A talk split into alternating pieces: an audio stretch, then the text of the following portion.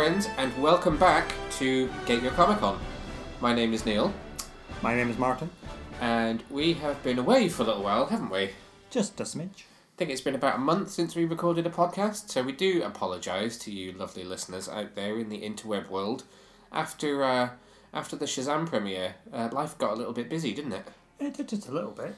Uh, I don't really know how, other than if we look at the snazzy new whiteboard on the uh, studio wall, that we had Avengers and Pikachu and Hellboy and like a million and one TV series that happened in between. But life got in the way. Life did. Life finds a way. Yeah. Finds a way to ruin your podcast timetable. It did completely ruin our podcast timetable. We are, as we speak, uh, about six weeks behind on Doom Patrol, and several movies behind and everything else. But fear not, because we are back, and we have, I guess, what you would describe as a new format. Because we realised that actually trying to record a million and one different individual podcasts for different things, like I wanted to keep doing Doom Patrol, you wanted to do Game of Thrones, it was kind of not very possible to keep doing that. So we're back with the first of our new, longer, well rounded episodes of Get Your Comic Con, where we'll cover a multitude of topics in different formats. In this particular episode, we are going to be talking about a little movie you may have heard of or you may have seen called Avengers Endgame. Is that the one with the man in the iron suit? Yes. Yes. We're also going to talk about the first issue of DC Comics' new miniseries Deceased, and then we're going to wrap up by telling you all about Detective Pikachu, which hits cinemas on May the 10th, so next Friday. Suffice to say, pretty much everything we're going to be talking about today will verge on spoiler territory, so if there's anything you've not seen or you don't want to hear, then feel free to skip it.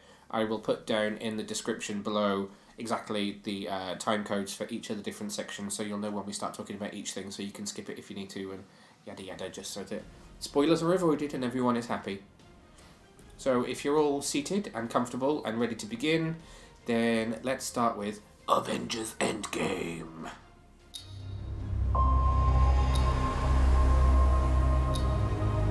We lost. All of us. You lost friends. You lost family. Today we have a chance to take it all back. We will. Whatever it takes. Whatever it takes. Whatever it takes. Avengers Endgame arrived in cinemas on the 25th of April 2019. The synopsis, albeit the sort of weirdly short because no one wanted to give anything away sort of synopsis, reads After the devastating events of Avengers Infinity War, brackets 2018, the universe is in ruins. With the help of remaining allies, the Avengers assemble once more in order to undo Thanos' actions and restore order to the universe. Dare I run through a cast list for this movie? I think, I think it's safe to say everybody ever in a Marvel film. Uh, yeah, Robert Downey Jr., Iron Man, Chris Evans, Captain America, Mark Ruffalo, Bruce Banner, Hulk, Chris Hemsworth, Thor, Scarlett Johansson, Black Widow, Jeremy Renner, Hawkeye, Don Cheadle, War Machine, Paul Rudd, Ant Man, Benedict Cumberbatch, Doctor Strange, Chadwick Boseman, Black Panther, Brie Larson, Captain Marvel, Tom Holland, Spider Man, Karen Gillan, Nebula, Zoe Saldana, Gamora, Evangeline Lilly, The Wasp, Tessa Thompson, Valkyrie, Rene Russo as Frigga, Elizabeth Olsen as Scarlet Witch, Anthony Mackie as Falcon, Sebastian Stan as Winter Soldier, Tom Hiddleston as Loki, Danai Gurira as Okoye, Benedict Wong as Wong, Pom Clementieff as Mantis, said that wrong, Dave Bautista as Drax, Letitia Wright, Shuri, and then John Slattery as Howard Stark, Tilda Swinton as the Ancient One, Jon Favreau as Happy Hogan, Hayley Atwell as Peggy Carter, Natalie Portman as Jane Foster, Marisa Tomei as Aunt May, Taika Waititi as Korg, Angela Bassett as Ramonda, Michael Douglas as Hank Pym, Michelle Pfeiffer as Janet Van Dyne, You've Not Stopped Me Yet, William Hurt as Secretary of State Thaddeus, can't see the rest of the name because I'm on the cheat page of IMDb, Cobie Smulders as Maria Hill, Sean Gunn as On-Set Rocket, Winston Duke as M'Baku, Linda Cardellini as Laura Barton, and I shall stop right there. Thank you very much. well, there's a lot of people in this movie. I actually haven't written a review for this yet, believe it or not. Ooh, you're a bit late with that one. I know, well, I didn't really know what my thoughts were on it after the first watch, so I wanted to see it again, which obviously I did. And then I still kind of felt like I needed to talk it out before I could write it. So this is my Avengers Endgame therapy before I can write it down. Oh, fair enough. So tell us what you were, what you wore. Tell us what you wore to see this film. Um, I think I wore jeans and a t-shirt. Um, what were your thought? What were you thinking about this movie before you saw it? that it had a lot of hype, a lot of hype, and a lot to live up to that hype. All of the hype. All of the hype. Because I really liked Infinity War. I thought it was a really good film. Yep. and I was expecting this. This had to be better. And Yep. given the build up and the secrecy, uh, it was quite exciting. And you were entirely unspoiled going into this. I was. I was not. You were not. Yeah, so two people commented on an interview with Scarlett Johansson on our YouTube channel to say, Why did you do it, Scarlett? Why did you sacrifice yourself? Why did you die? So I was unfortunately spoiled for that death. To be fair, before we went into the film, I made several predictions, and I think they were all correct. Okay, so on the night, you're entering the cinema, taking your seats. Well, seat, you only needed one, I not only two. need one. Uh, how are you feeling? Nervous? Excited? Ready? Um, to be honest with you, I was quite annoyed, just purely because of the cinema experience, not because of the film. I'm trying to remember. Ah, yes. Not a great cinema experience for us, actually, for our usual cinema. Uh, I know it was a Thursday night, but totally, they didn't seem to predict how busy it would be given that every screen was sold out for Avengers. To have what three people serving Yeah. Unprecedented experience for us. We went to the cinema with no popcorn, no pick and mix, and no drink. because there was no time. There was no time. There was absolutely no time. Given that we arrived like 40 minutes before the movie, that's just unheard of. So yeah, that's true actually. That that was that was an uncinema like experience. I don't I don't like not having sweets with my movie. It's a very long movie as well. And we, you know, I needed a drink at one point. How are you feeling in the build-up and as we entered the the cinematography room? I was quite nervous actually.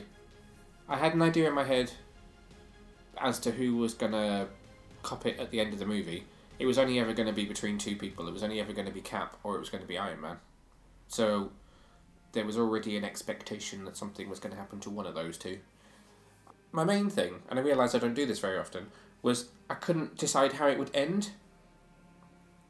Do you find that? So I I thought at length about what would happen and who would die and who would survive, but I never put any thought into what the final like the last shot would be or the final scene would be. So suddenly I got all anxious about how it would end. Like, would it end by kicking off what would happen next, or would it just end, or would it be another cliffhanger ending? Like, I got a bit fixated on exactly how it, what would be that last bit of the movie. Oh, but see, it's not about the end; it's about the journey. It is, yes. Um, Doesn't matter when you get there; it's how you get there. I knew I would like it. I was worried it wouldn't live up to Infinity War, and part of me still thinks it doesn't quite live up to it.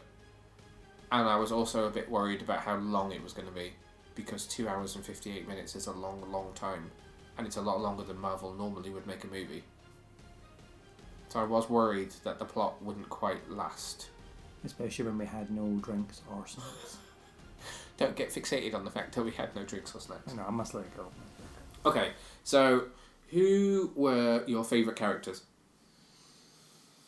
Top two favourite characters. Go. Countdown clock is ticking. Spider-Man Yep. and Ant-Man. Ooh, okay. Reasons for your choices. Spider Man. He adds a layer of humanism that you don't really get from the rest of them. I think it's the innocence Okay.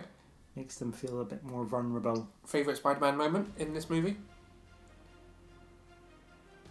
Any moment with him in it, really. okay. So, Ant Man. Why Ant Man? Just for the humour. I do like a bit of gentle comedy. Paul Rudd is a funny guy. Yeah. Favourite moments with him? In the suit when we get to go through all the ages Ah, of Ant-Man. yes. Someone peed in my suit. I don't know if it was old me or baby me or me me. Yep. Okay, cool. That was a good moment. Least favourite characters? Probably maybe Thor. Yeah, I would agree with that one. That's understandable Yeah. for reasons that I will come to in my when it's my turn. Uh, I don't know who else really. Maybe Hulk as well. Professor Hulk, not really your bag. I I think it was. You're not really a Hulk fan in any No. genre or any medium at all. No. I don't know why. I just don't really get on with him. You've falling out with him. Yeah, I don't like green.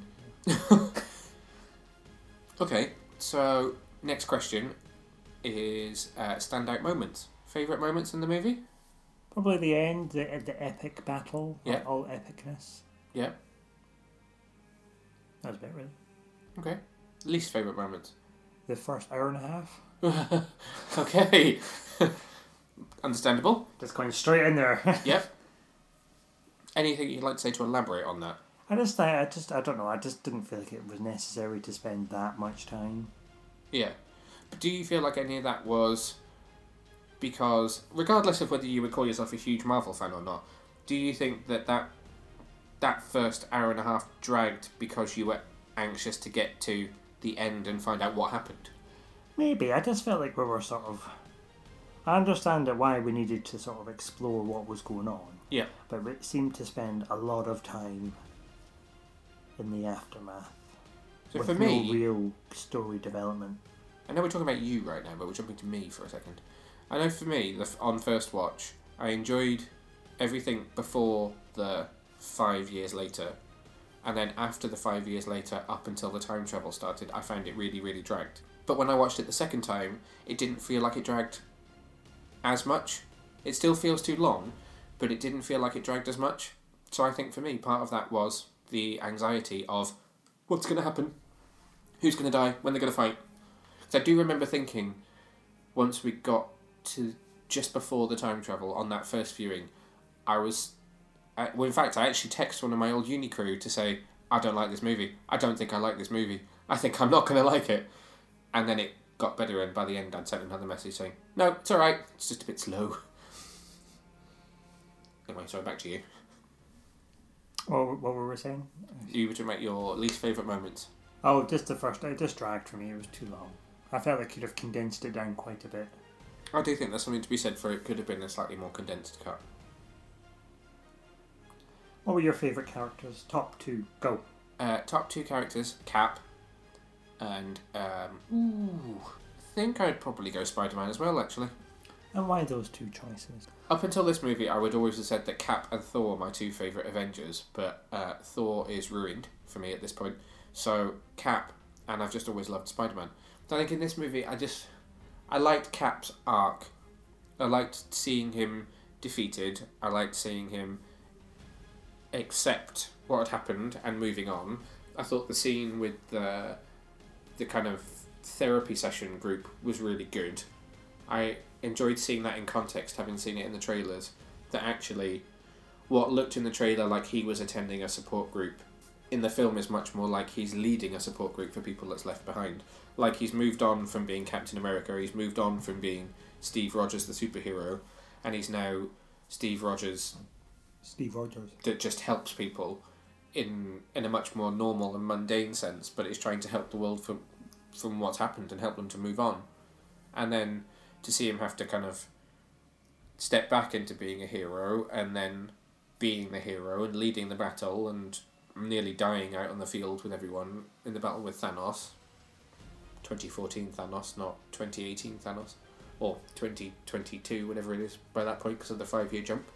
Um, to then seeing what happens to him at the end, where he goes back in time to take the stones back, making the decision to stay wherever he was, be it our timeline or a branch timeline with a different Peggy and not our Peggy, not that I'm sour about that at all. And then old man Cap handing over the shield to, to Sam. I just thought it was a really good arc for his character overall. And Spider Man I just love. I don't know that I would say I guess I would say Tom Holland's my favourite Spider Man in a live action sense. I've liked all of them for different reasons. I guess his is the most Marvel. I say in air quotes. So it was good. I loved seeing him come back and seeing the moment that he sees Iron Man and him and Tony have that little hug and he says, like, Mr. Stark, Mr. Stark, I don't know what happened after I turned to dust, but then you weren't there and tells him the story and then obviously when the the big death happens and he's there with him, it's a nice mirror of what happened in Infinity War because obviously Tony was there for him when he died and he was then there for Tony when Tony died. So I think that's why I would pick those two as my favourites. And who were your least favourites? Thor. Okay, yeah. Thor, and I would possibly actually say, hmm, see, I wasn't a big fan of Professor Hulk the first time I watched it. Second time, I slightly warmed to him, but I think the CGI is not the best that they've done for the character. I think I would possibly say Thanos. 2014 Thanos is one of my least favourites in this film. Is that because he's the villain or No, I just think when you think about him in Infinity War, he was uh, he was this huge undefeatable thing that they had to bring everyone together for. And he had this mission. It was very clear what he wanted to do, why he wanted to do it. He succeeded. We got to see those little flashback moments. So we got to see him with baby Gamora when he killed half of her planet. And there was a lot of context to what he was doing. And then when they caught up with him on the garden planet in this one, he was almost you were almost able to sympathize with him because you what you saw was a Thanos who was done, who had sort of retired and had done what he needed to do and wasn't afraid to die. He didn't really fight back all that much when they took him down. He struggled, but when they cut his hand off and then he was just talking when Thor cut his head off, he didn't really do anything. He destroyed the stones because everything was done and he almost accepted his fate because he'd completed his mission. The thing that annoyed him at you know later on was that he realized that I mean the 2014 version realized that in completing the mission that he was working on he'd hoped that everyone would just give up and live their lives and they didn't they fought back because they couldn't they couldn't live with half the universe being missing so I felt like he was a well-rounded character and he was a very well, do you remember how the so the directors had said that a lot of Infinity War was told from his point of view and that really worked for Marvel who don't necessarily do villains very well they're villainous and they're evil and they do what they do, but they don't. They're not the most well-rounded characters, and we often say they're quite undercooked. And I think that the 2014 version of Thanos, who then travels to the present day, is undercooked. I know he's younger, and they had to make him different to the the version that we saw in Infinity War because he's further along the journey and further, not further along. Sorry, he's behind. He's not as far along in the journey, and he's not as far along in deciding what it is that he's doing. But he just exists for the sake of existing. He's there, he has Nebula, he finds out from her exactly what was going on, then realizes, ooh, I succeeded, and then gets dragged into the future, has a fight, and dies. He does very little. There's very little meaning to that version of the character, and I thought that was quite disappointing. dare I ask about Thor? Oh yeah, I nearly forgot about Thor. The the thing I don't like about Thor is what they do to him physically and how they then use that as a point of humour. So I think if you look at this movie overall, they very pointedly have their first LGBTQ character because you have the the director who cameos, one of the co-directors cameoing in that um, kind of therapy session scene, talking about going out for dinner with his male partner and how they both cried over what happened. And we've never had a character that's been openly gay like that before in a Marvel movie. You also have the importance of old man Steve handing the shield and the cap mantle not to Bucky, who is another white male, but to Sam, who is a you know a man of color, which is very important. They could have gone a completely different way and kept the character white, and they didn't. They showed some diversity in doing that, and as forced as I feel it was, you had the scene with all the female characters teaming up in the battlefield, which I've spoken to some female viewers who've seen that film who all said they felt it was forced. I'm, I'm yet to particularly speak to anyone that felt that was a very empowering moment, but that was something that they obviously felt was empowering in doing it. So, in that, you've got three points of really great representation in the film. And obviously, you have Captain Marvel as well, being female. Yet, this character, who is, in theory, suffering from PTSD in that scene before the five years later jump where he's isolated himself off because he's upset that he didn't kill Thanos when he had the chance. Instead of either dealing with that and moving on, or suffering with that, he becomes a recluse, overweight gamer, and we then see him topless in a way that makes us laugh at him for being fat. And that feels not comfortable with me compared to everything else that they did to make people feel represented and feel included. Does that make sense? Yeah, I would agree with that. It's almost like um, it's a bit of a like a cheap joke, really. Yeah. And there are some good moments. So I love the scene where he gets to see his mum when they jump back into the time from uh, the Dark World. I think that's a really nice scene. I love the, the, t- the conversation between the two of them. And it's clearly a really important moment for him in that time frame when he brings back the hammer because he realizes that he's still worthy. I just I just don't like that his character is played for laughs and it's not it doesn't feel to me like the comedy of Ragnarok, which I know I'm not a huge fan of, but at least I can appreciate that he was funny and we laughed at the jokes that he made in that movie. I feel like in an Endgame we're laughing at him and I don't understand or feel comfortable with that as someone who in the first Thor movie and the other two Avengers movies is an all powerful, almighty god of thunder. I don't. I feel like he's fallen a lot from there in this version of the character. I mean, it may be different if he's in Guardians of the Galaxy three. He'll be in an ensemble movie and it might feel a bit different. But I don't feel like I would watch a film of that character on his own right now. If you were to say to me, "Oh, Thor 4's coming," I'd say, "I'll wait for that one because I don't want to see two hours of people laughing at him for his appearance." Yeah, they could have explored the, like I said, the PTSD a bit more. That could Yeah. have handled better. You could have really unpicked that and it made it a nice storyline. That one sh- scene at the beginning where you see him isolated encapsulated exactly what I wanted to see them do with him in that movie, and instead of doing that, they made him a laughing stock. And I was, it's rare that I am angered by something in a film like that because normally I could just respect choices whether I agree with them or not. But that I actually was angry at the decisions they made with his character. I'm shaking my fist. Uh, what were your highlight moments? Ooh, many. Just Um, pick one. one, okay. Uh, if I had to pick one overall, can I have two? You can have one. Can I have two? You can have one. Okay.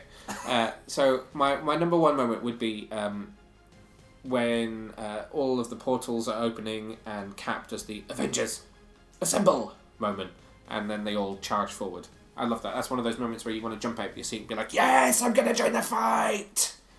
I'm glad you didn't because we're on the balcony. Yes, I would have gone flopping off the end of the balcony and hit the deck. And my other highlight moment that you said I couldn't have, but I'm going to have anyway, is the is the dance between um, Steve and Peggy. But it's not our Peggy. No, it might not be our Peggy, but it's still nice to see the two of them get to be together somehow, in some respect. What were your low moments? Uh, anything with that version of Thor, unfortunately, because I just felt it was played for laughs, and no, it just doesn't work for me. Yeah, I think And, we've covered that. Um, other than that, I guess it would it would be that it would be that bit after Steve has done his little therapy scene, and we just drag it out a little bit until the the time travel starts. There are still bits I like in there, like seeing that Tony and uh, Pepper have now got a daughter, and Ant Man coming back from the quantum realm. But I just think overall that section just drags too long. Oh, I, I don't like that bit with Ant Man and the daughter. I just don't get it. What that his daughter's five years older but looks about twelve years older. Yeah.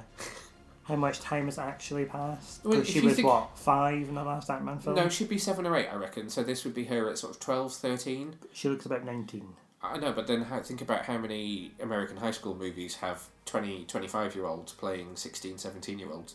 So it's, I, I think it's very, very tenuous, and I think she's probably, she probably does look just a little bit too old, but it, yeah. I can just about rationalise it in my head. Yeah, I couldn't.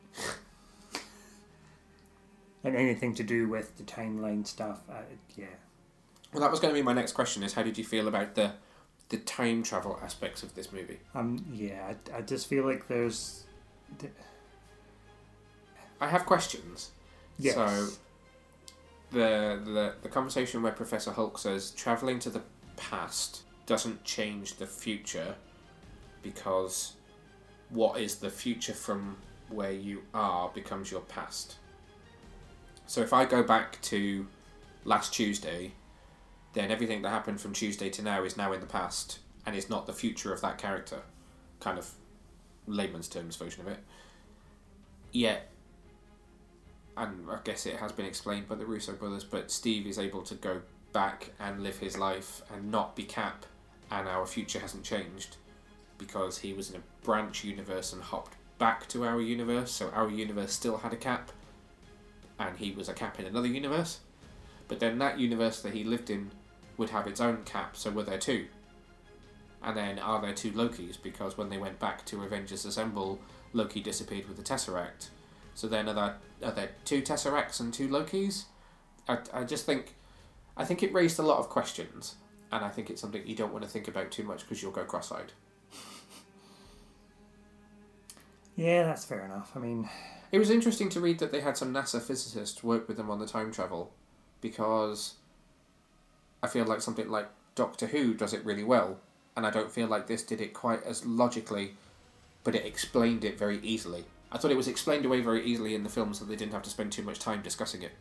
I think that's the whole thing. It was a sort of anything, any plot points you could find, you could then just explain it away with this time theory. Whereas, like you said, if it was Doctor Who, which I love a bit of Doctor Who, it would have made much more sense and there would have been a much stricter sort of timeline consequences and paradoxes and all that stuff. Or even Star Trek, you know. Oh, Star Trek does time to travel equally as well. Very well. Yeah.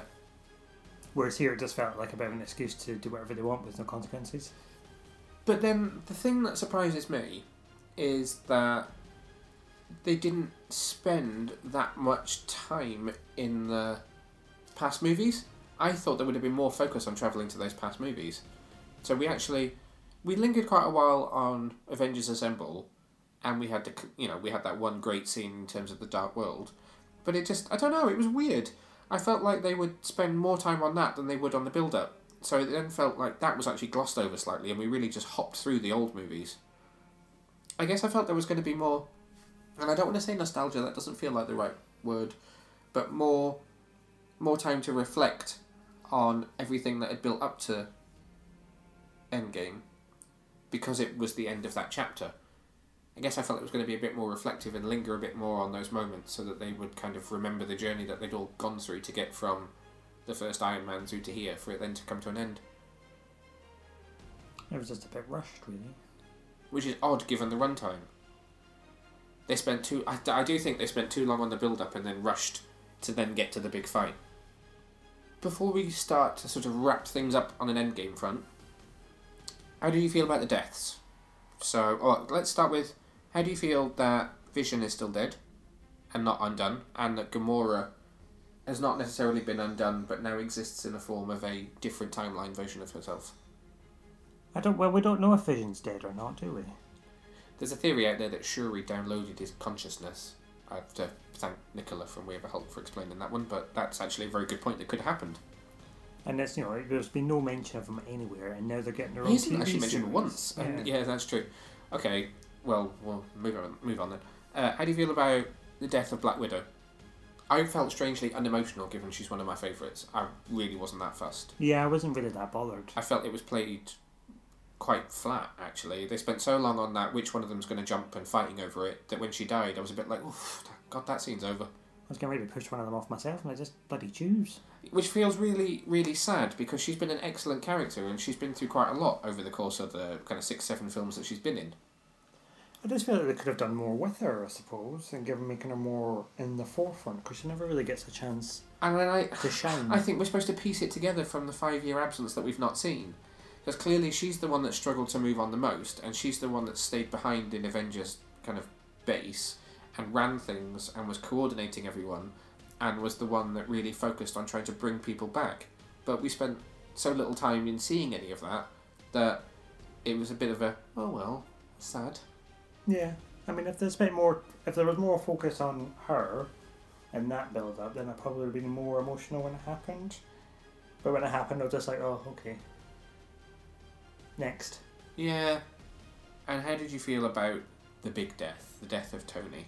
Well, I knew that was going to come anyway. I mean, I told you that months ago. It's like, what will happen is he'll die and there'll be no consequences and we'll all live happily ever after. And I was kind of right, really, because he did die. Um, because let's face it, he is the first one. Yeah, so it did bookend the Infinity Saga. It started with him and it ended with him. He's getting. He's an older gentleman these days now, you know. He's not as spry as he once was. He never put the suit on anyway. It was always him green screened into a suit. Well, I mean, you're still going to be physically fit to do all that stuff, haven't you? Do what? He didn't do anything. Yeah, it's true. It's mainly just his head put on on a CGI body. Fair enough. I don't know how much yet. I mean, I'm not taking anything away. He has been amazing, and he's you know, I was very sad, and I did cry when he died the first time I saw it. So let's not take away from the impact of it, but I didn't cry, but it was sad. it was very. I thought it was very sad, and I thought it was very well done. I loved the I am Iron Man. Uh, although, why did we not have to go and see Tyrion Lannister to form a gauntlet? Why is it that to get an Infinity Gauntlet to begin with, Thanos and everyone had to go not just after the stones, but after the stones and go to see not Tyrion, but that man to get a gauntlet. Yet Iron Man was able to just create one in his lab really quickly from scratch Because he's Iron Man and he can do pretty much anything. because it's Marvel and they can just write it that way.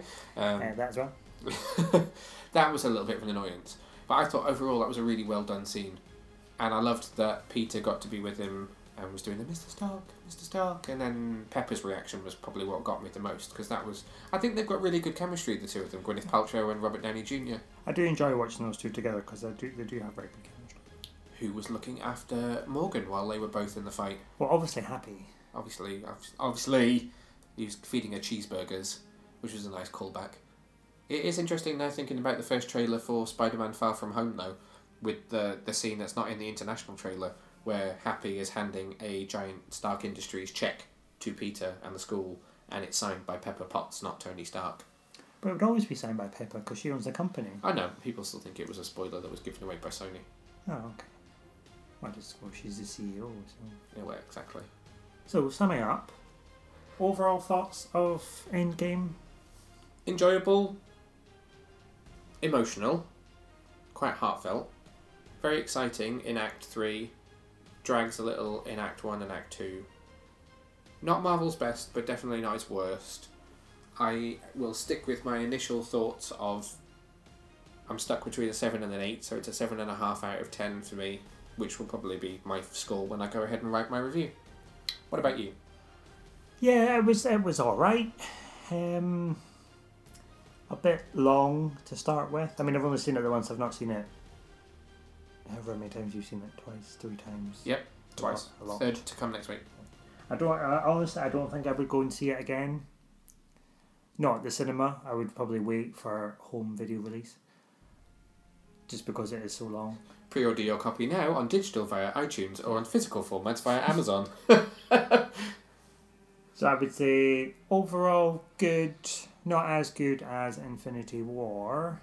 A bit long, but it was very emotional at the end when Tony died, and I did like I did quite like the chemistry from that point of view.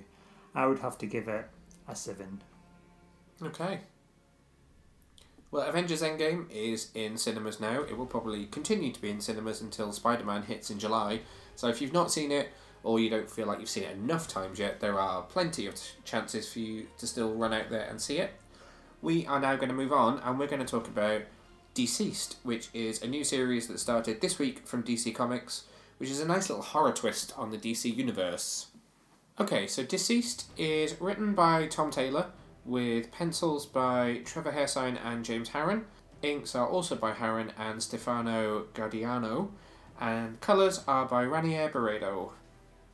Main cover is by our good old friend Greg Capullo, and there are plenty of variant covers which are all themed to different classic horror movies, which I really like. The synopsis for issue 1 says I looked, and there before me was a pale horse. Its rider was Death, and Hades was following close behind him, from Revelation 6 8.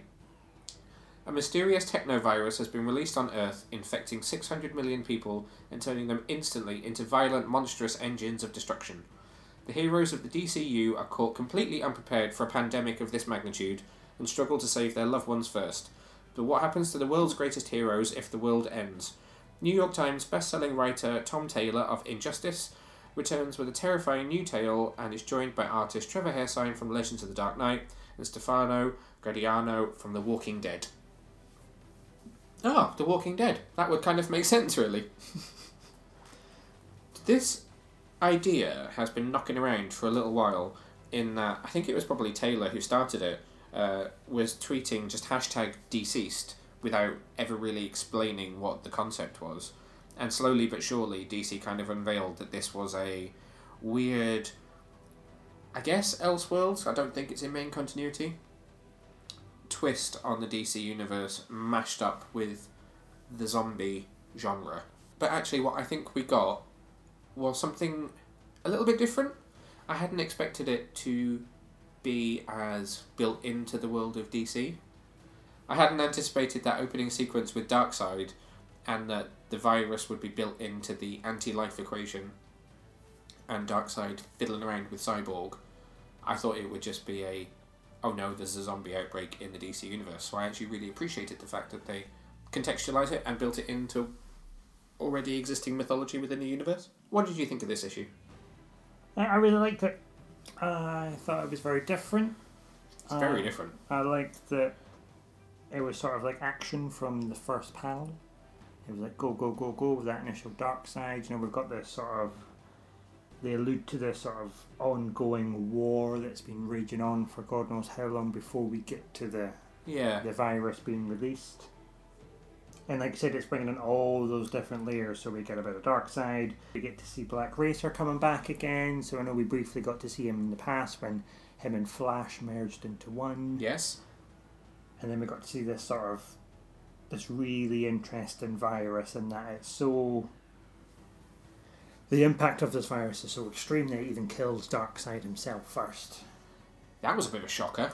before Cyborg then gets boom tubed back to Earth to cause more havoc, following the destruction of Apokolips. I was about to say the entire Apokolips gets blown up, which is pretty major. It kind of tells you from the outset that this is going to be a huge story and it's going to have some serious complications for the Justice League.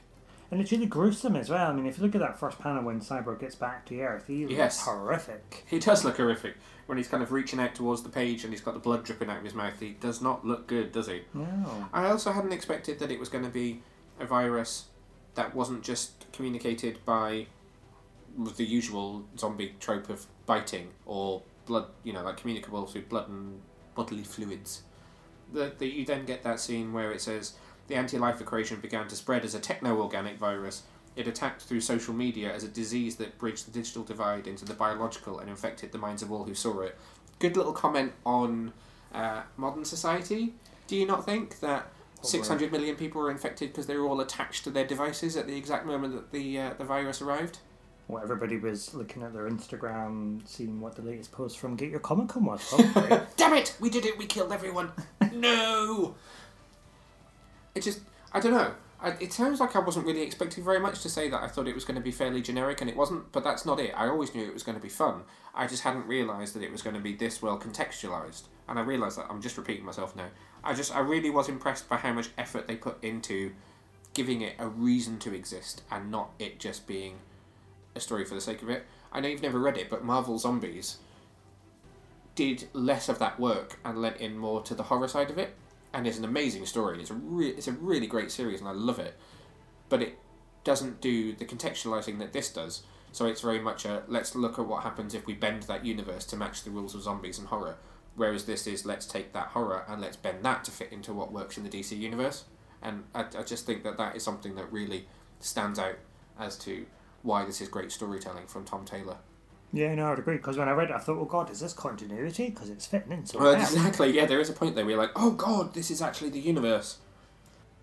You get that really heartbreaking scene where um, you get to you flash to the apartment of Jon and Lois and Clark, and Jon's playing video games with Damian, and then reaches for the phone that's buzzing in the corner as Clark comes flying through the window as if to say, "Don't touch it!"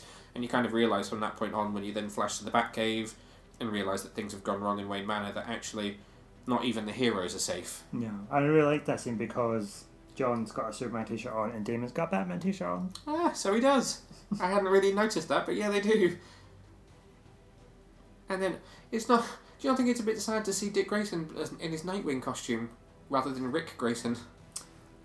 Yeah, but I suppose that just sort of brings it back to it's not continuity. Yeah, It's fine, guys, calm down.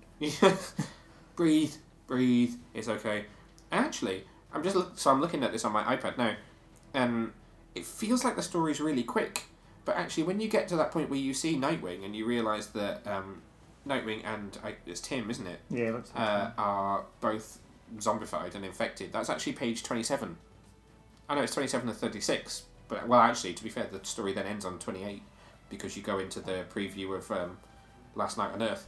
But really, those twenty-eight pages, there's, a lot crammed in there, and that last image uh, on the to be continued page is horrifying. Oh, it was, yeah, absolutely. It just, I mean, even looking at it now, it's just disturbing. Um, if you have this comic book and you have read it, then please feel free to flick to page 28 right now. That, that just the look on Batman's face with the slices up the side and the cowl partly cut open, and then Nightwing just grabbing into his shoulder like that. And also Batman, like, clawing his own chest apart as well. I mean, those look like really deep grooves in his chest. Is What? that not Nightwing's clawing into his chest? Oh, I presume that was Batman, but it could be Nightwing. I just thought he was like holding him. It could be holding behind. him. And then what happened to Nightwing's head? Oh yeah, it looks like somebody's like stuck an axe in him or something. Oh, Alfred. Alfred is holding a knife two pages Ah, before, yes. so he obviously. Alfred was trying to defend himself. But at least we know that Alfred's alright. It's always good to know that Penny One has survived the uh, the crisis. he's a very resilient man. He is. Uh, so I'm I'm really intrigued to know where this goes from here because it's a, a amazingly exciting kickoff to this one. I think it's a six issue series. This one. It will tell us on the front cover, which I am just scrolling back to. issues. There's going to be a fun little ride, I think. Be interesting to see if it has any ramifications elsewhere. If they decide to tie this in somehow, like it's another Earth or anything like that, it would be. It's interesting, and I just love Greg Capullo's cover as well. That's that you can just tell instantly that that's Greg from the second you look at it. Looking at the SWAT guys' character designs. I'm not sure where they're gonna go because half the world is gone already, and we're only ep- uh, issue one. So I'm- I'm going to guess that Superman's going to be the lead because he's about the only hero who's not zombified at this point. Not that we've seen Wonder Woman. Wonder Woman is absent. Well, you'd hope that the Amazons would be fine because they don't really have Wi-Fi. True, the Amazon should be okay. Yeah, uh, we've not seen Green Lantern or Flash. Uh, how the hell do you stop a zombie Flash? Well, this is the this is the age-old question: Is he a fast zombie or is he a slow zombie? Ugh, no one likes a fast zombie. Especially a super fast zombie. Uh, any highlight moments? All of it, I think. Same for me, to be honest. Uh, I think the script is really good. Tom Taylor does. I mean, I've read some of his work on Injustice, but he is he's a class act when it comes to dialogue as well. And I think this is a really well written story. I think that shows through really well, and the artwork is great. The artwork, I think, really, really leans into the horror and is just quite epically horrific. Epically deceased. Yes. Also a great play on the name, DCeased.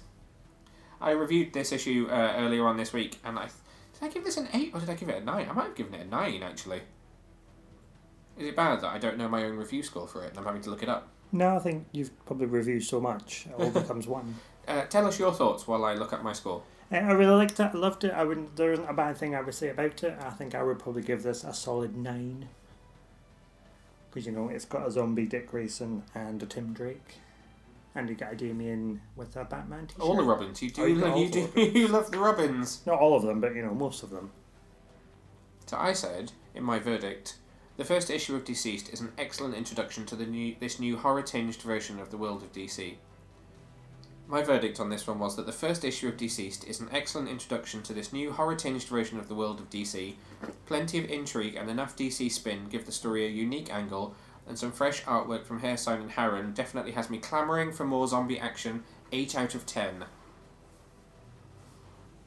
So, as we said, the first issue of DCeased is available in stores and online now. If you haven't read it, seriously, run out and pick it up. At, like right now. If you aren't already on your way to buy a copy, you need to be because it's absolutely excellent. And we will continue to talk about this each month as each issue comes out. That is a Geico seal of approval there. yes, it is. That wraps up our chat on DCeased. So we are now going to move on and talk about Pokemon Detective Pikachu. Which is in cinemas from next Friday, which is May the 10th, and is from Warner Brothers. Have a little listen to the trailer. So there I was. I woke up with a heavy case of amnesia in the middle of nowhere. The only clue to my past is Harry's name and address inside this hat. So I made my way to the apartment, and that's when I found you and your stapler gun.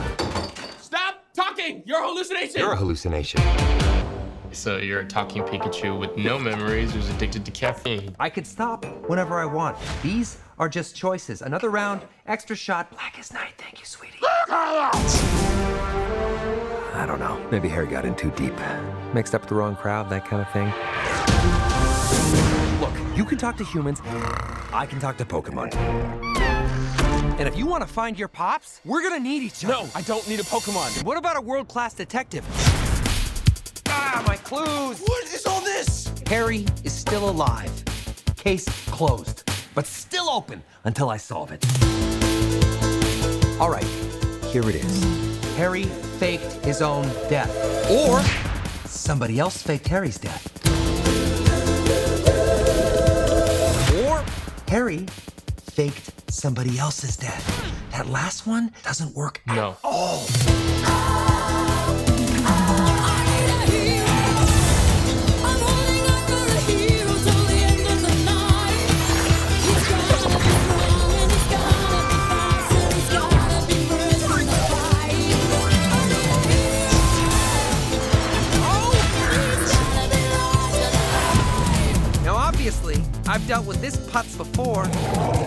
I'll just do it again.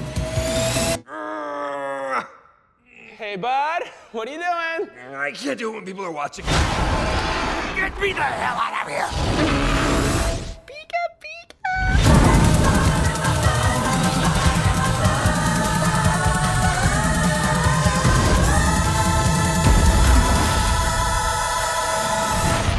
That's a twist. That's very Get him! He's barely moving. Don't tell him that. Oh, he's on a bike. Quick, get in front of him. Stop. Oh no. He's going down hard, Tim. Should have worn a helmet. Detective Pikachu is directed by Rob Letterman and stars Ryan Reynolds as Pikachu, Justice Smith as Tim Goodman, Kathryn Newton as Lucy Stevens, Martin's favourite Bill Nighy as Howard Clifford, Ken Watanabe as Lieutenant Yoshida, Chris Geere as Roger Clifford, and Suki Waterhouse as Miss Norman. Synopsis for this movie reads In a world where people collect Pokemon to do battle, a boy comes across an intelligent talking Pikachu who seeks to be a detective. We'll try and keep the spoilers on this one mild, as the film isn't out for another week, because I don't want to ruin it for anybody that's not seen it yet. So we'll try and keep you warned if we're about to say anything too spoilerish. Are you rather big a Pokemon fan than I am? I've played some of the games. I regularly play Pokemon Go, but I didn't really grow up quite so much on the cartoon. How how are you feeling about this movie from the trailers before we saw it?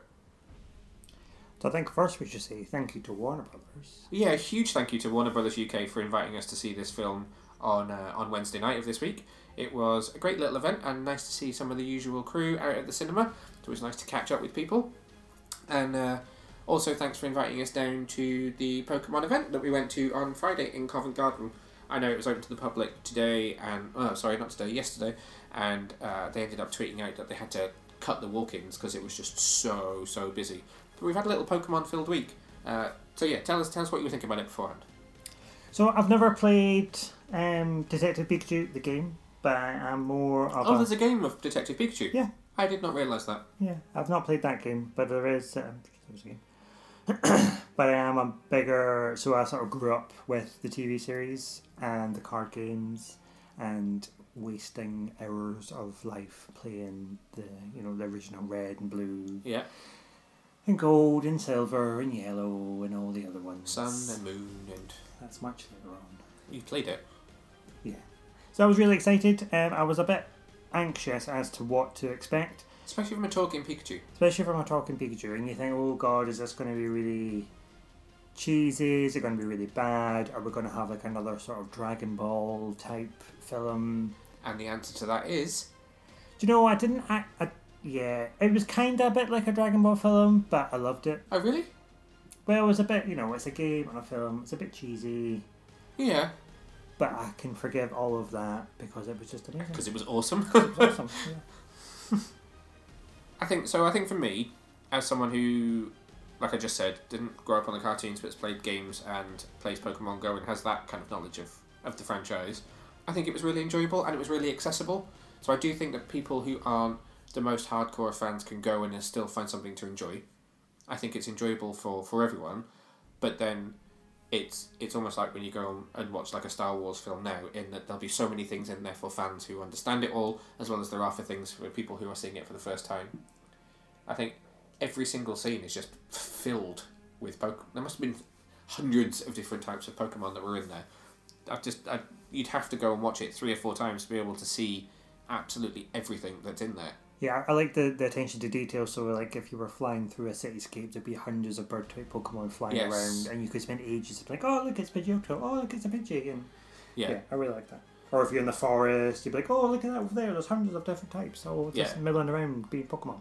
And then I said to you a couple of times when they were when they mentioned the origin stories of, as to whether they were correct or not, and you were saying yes, they were. Yeah, so I mean, I did get, I did get slightly worried when we started to, to delve into the background of Mewtwo. He is in the trailer, so you know he knows that he's going to be there.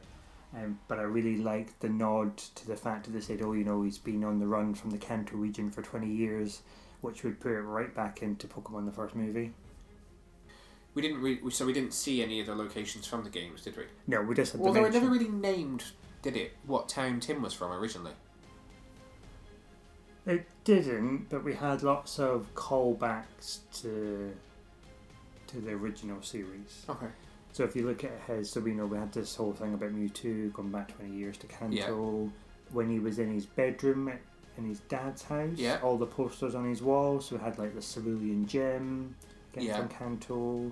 Then there was posters for the Sinnoh League. Yeah. Um, so I quite liked all that. I would say that the story overall is a little bit generic, uh, in that there's not a huge amount of development of a villain type character, and after a lot of running around and meeting different characters and introducing lots of different Pokemon and dropping a few sort of clues as to a slightly more overarching story, we just suddenly have a third act big set piece fight sequence that happens and is very cool but it was a there was a little bit of popcorn summer blockbuster convenience about the whole thing, but not in an unenjoyable way. I still walked out thinking that was amazing. It doesn't have to be deep. I'm talking about it as if it has to be the Dark Knight of Pokemon, which it doesn't. It is exactly what it should be. It's fun, it's light-hearted, it's enjoyable, and it's surprisingly heartfelt. There's a lot about it that I thought, oh, so, you know, there is a moment where, and this is only a vague spoiler, Pikachu is injured, and that was quite a sad moment. I was quite anxious for the poor little thing at that point. And the story of Tim, who is obviously not a character from the games or the cartoons, they managed to do a lot with him in the space of a movie which is probably aimed at people a lot younger than us as a main market. I still think they do a lot and there is character development for him from the beginning to the end, and there is a jumping off point where there could be future movies if they wanted to be future movies. And I was impressed by that. I don't want this to sound like I'm being putting the movie down at all, but I, I expected a Transformers, and what I got was a Marvel. That makes sense. Um, maybe. I mean, I expected fluff that I would enjoy, and I got fluff with a heart that I enjoyed. Oh, okay, that makes more sense.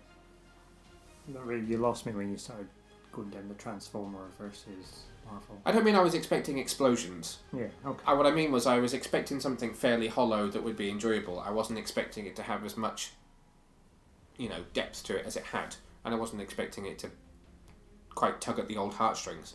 Yeah, it did tug quite a bit towards the end. and He's like, "Oh, that's really sad." Yeah. What were your What were your favourite moments? All of it is not an option. Um, well, there was one moment that I didn't like. Oh, okay. If you would like to start with a moment you didn't like. Uh, Rita Ora. But She's barely in the film, so how did you? Was it just her mere appearance? I just felt like, you know, I've got a song in a film, therefore I must be in the film, and you just think, oh god, they've done it again. They've just stuck a singer in a film.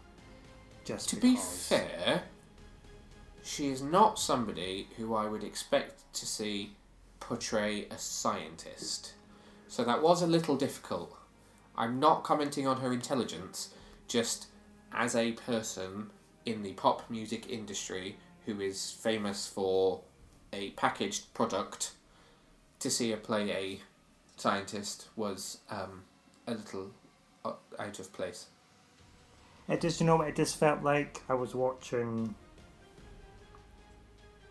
like a really like a, a film from like the early two thousands where pop stars were trying to break into acting and they'd be everywhere, like almost like Spy Kids.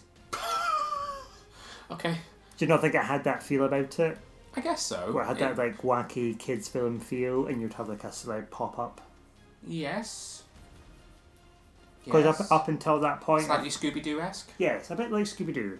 But up until that point, I was like, oh, you know, actually, this isn't. Uh, that's was that was what I was expecting for the whole thing, but I didn't get that from the whole thing. There was, Just- like you said, there was yeah. more sort of heart, there was more character development, and in that moment, I was a bit like, oh, okay, so it's a bit like that now. Only in those moments. Only in those- I Well, mean, in fact, she's barely in more than one scene. Yeah. Can we go back to the actual question, which was moments you really liked? It's I liked most of it. I liked all of it really. So I loved the throwbacks. I loved the little Easter eggs of Kanto and Cerulean and the other leagues and stuff. And I love the fight, the underground fight scene as well. That was really cool. I really enjoyed that scene, which is in the trailers. So again, not not a spoiler, but the full sequence is a lot more exciting than what you see in the trailer. I Although loved you've it. got to love that little pika pika. Yeah. And I love the fact that we ruined the endings for ourselves without even realizing we'd ruined the ending for ourselves. We did. We totally ruined the ending without even knowing about it. So when they were shooting this movie, which was back last year, they filmed a lot of it in London.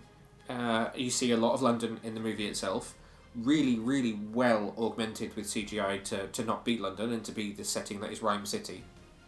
But they filmed a lot in central London in what you would call the city of London.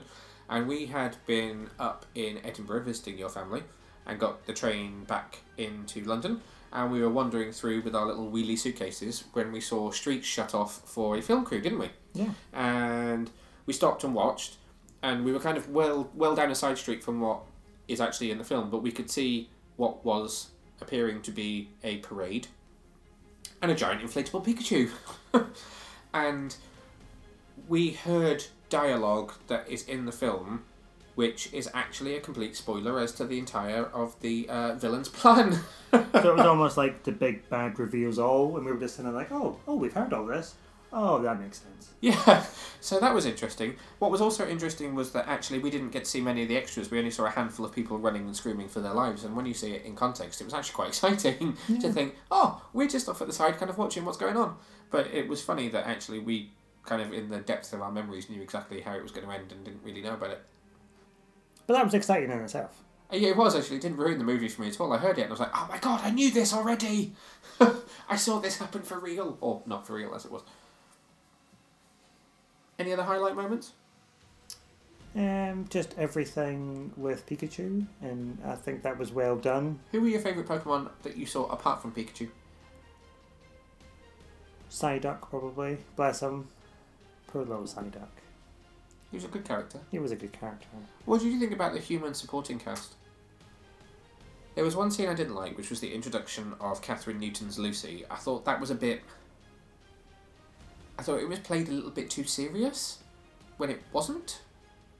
So when she. So, again, I don't want to spoil it, but she appears uh, in the apartment block where Tim's dad lives, and you first see her on the stairs and she's in silhouette. And she. I don't know.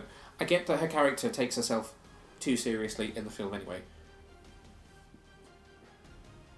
But there was just something about the way that scene was played that just didn't quite sit right with me. It just felt a little bit too overcooked. Yeah, I didn't mind that. Again, it just made me kind of think of films like Dragon Ball. Yeah. Like early noughties. Street Fighter. films. Street Fighter, yeah. Oh, I love Street Fighter. Um, but yeah, I mean, if you think of it in terms of those films, where if you don't expect too much, it's always going to be amazing. Yeah. Just think of it. Just go back to it. it's very nostalgic. I don't know how you got to that because you were talking about the. the- I was asking you about the uh, human supporting cast. Yeah, well, I just got overexcited really. Um, I don't mind. I mean, uh, yeah, it was all about the Pokemon for me. I think. I don't know who I would say my other favourite um, Pokemon were.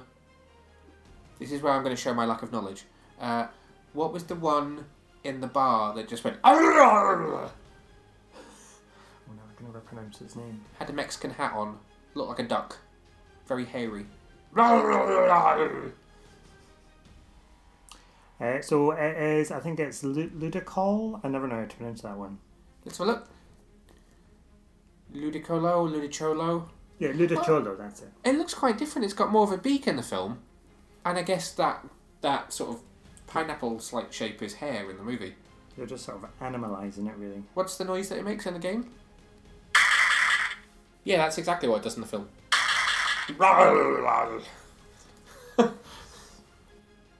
I think I'd say that was my other favourite one, uh, just because it was so funny.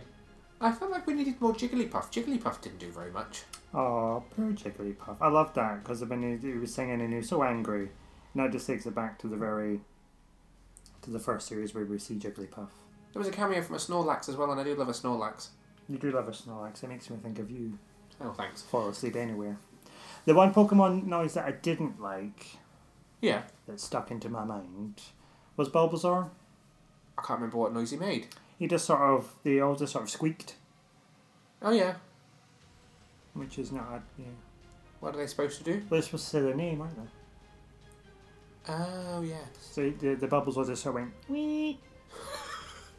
What did it do? They went like a, like a wee noise.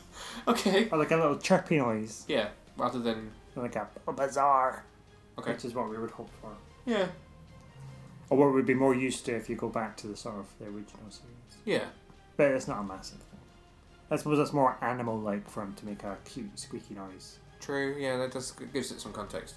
I guess favourite moments for me, I thought the rooftop chase at the beginning was very cool when uh, Tim first gets to Ryme City and trying to understand the whole "Why does my Pikachu talk?"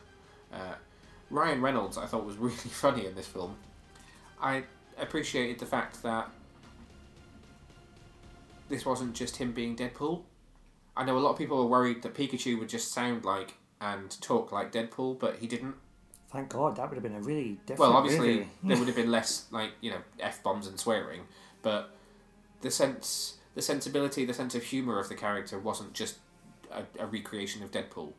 You, you know, wasn't making that kind of similar humor. This was a totally different type of humor, but equally as funny. So I really appreciated that. Uh, don't know how I feel about the kind of conclusion of Tim's storyline and the story of his missing dad. That was a bit random. Uh, quite, it was quite nice though. It felt it felt nice. I just it was a weirdly.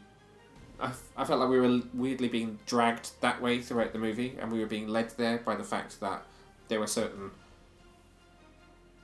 decisions that the production team made in terms of what we saw of his dad up to the point where it's resolved.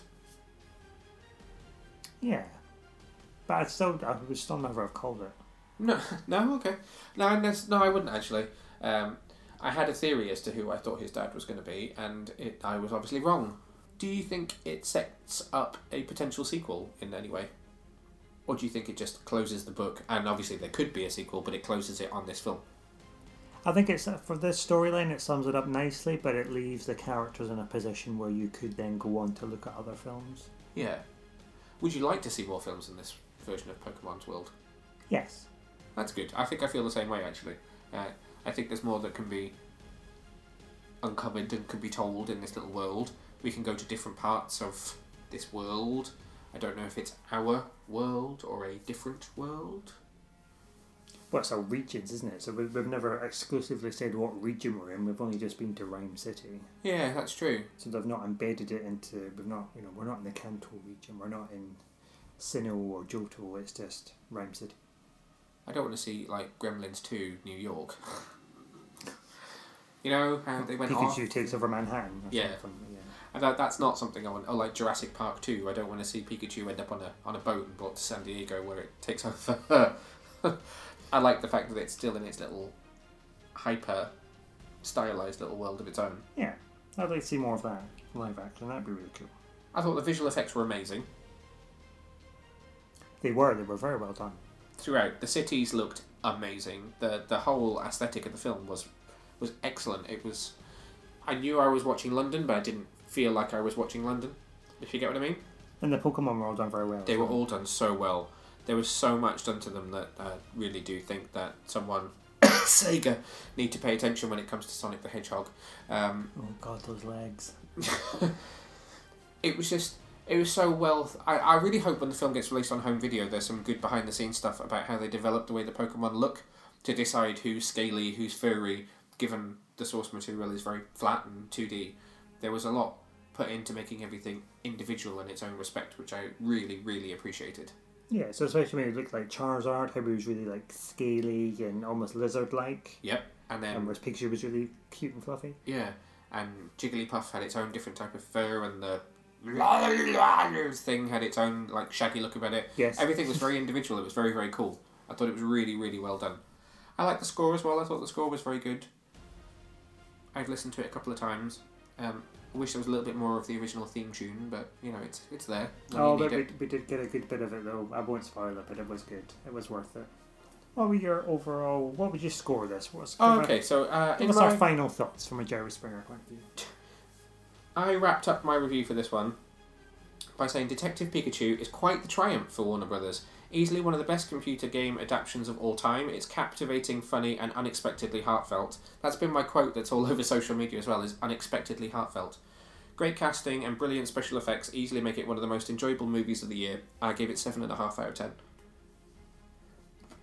I would agree, but I would elevate the score up to probably a nine out of ten just for nostalgia. It was absolutely brilliant.